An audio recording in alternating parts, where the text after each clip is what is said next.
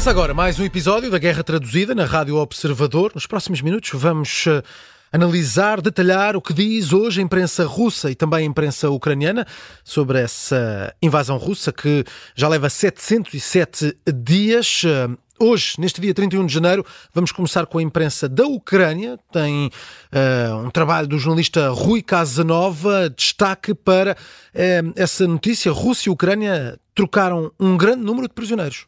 É uma notícia que faz manchete em todos os jornais ucranianos desta quarta-feira. O canal TCN, por exemplo, fala numa operação em grande escala. Ora, a Ucrânia recuperou 207 prisioneiros de guerra que estavam sob cativeiro russo. O anúncio é feito por Volodymyr Zelensky, que diz que os rapazes estão agora de regresso a casa. É a expressão utilizada pelo presidente ucraniano numa nota publicada nas redes sociais. Entretanto, o chefe de gabinete do presidente ucraniano adianta mais pormenores, diz que esta é a segunda grande troca de prisioneiros após uma longa pausa nestas negociações. Diz também que há soldados que estavam presos em Donetsk e também em Azovstal, a fábrica que nos primeiros meses de guerra serviu de fortaleza na cidade destruída de Mariupol. Ora, mais detalhes. O mais velho dos prisioneiros libertados tem 61 anos e o mais novo tem 20.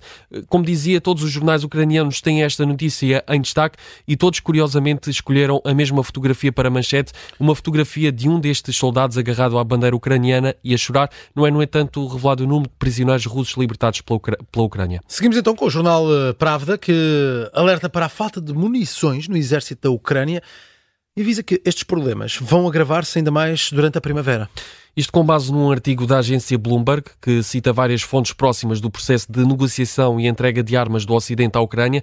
Estas fontes alertam que a Ucrânia tem atualmente muita falta de projéteis de artilharia e também de mísseis para defender as cidades contra os ataques russos e que a ajuda vital da Europa e dos Estados Unidos neste processo está presa precisamente nas negociações, pelo que as forças ucranianas mal conseguem, muitas vezes, conter as forças russas. É o que dizem estas fontes à agência Bloomberg, uma notícia citada aqui replicada pelo jornal ucraniano Pravda. As mesmas fontes indicam que a situação está a tornar-se cada vez mais difícil e que, se assim continuar, na altura da primavera será ainda mais complicado devido aos tais atrasos na entrega de munições à Ucrânia. E Rui, há uma notícia em destaque na imprensa ucraniana. A Ucrânia afirma que a Rússia já utilizou mesmo mísseis da Coreia do Norte no terreno. Há umas semanas havia relatos de que a Rússia estaria a utilizar estes mísseis fornecidos pela Coreia do Norte, uma informação que nunca chegou a ser oficialmente confirmada, mas agora um porta-voz dos serviços de segurança da Ucrânia afirma à agência Ukrinform que Moscou já utilizou mesmo estes mísseis de Pyongyang nesta guerra contra a Ucrânia. Kiev não tem dúvidas, a Rússia está mesmo a utilizar este armamento. De resto, os Estados Unidos e outros 50 países condenaram na altura a possibilidade, de Moscou utilizar armas fornecidas por Pyongyang Pyongyang. A Rússia ainda não reagiu nas últimas horas esta informação avançada por este porta-voz dos serviços de segurança à agência Uncrinform. Para fechar, um artigo tenta responder uma pergunta sempre difícil: qual é o impacto da guerra no ambiente, na natureza na Ucrânia. O governo da Ucrânia avança o número quase 54 milhões de euros.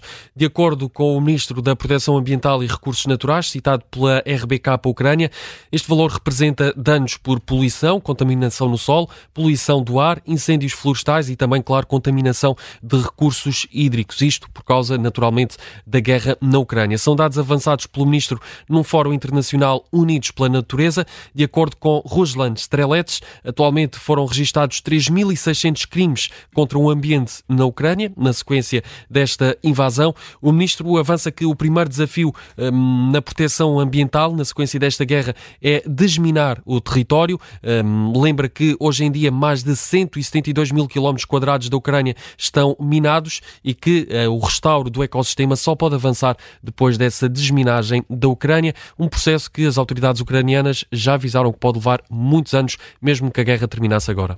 Destaques da imprensa ucraniana deste dia 31 de janeiro.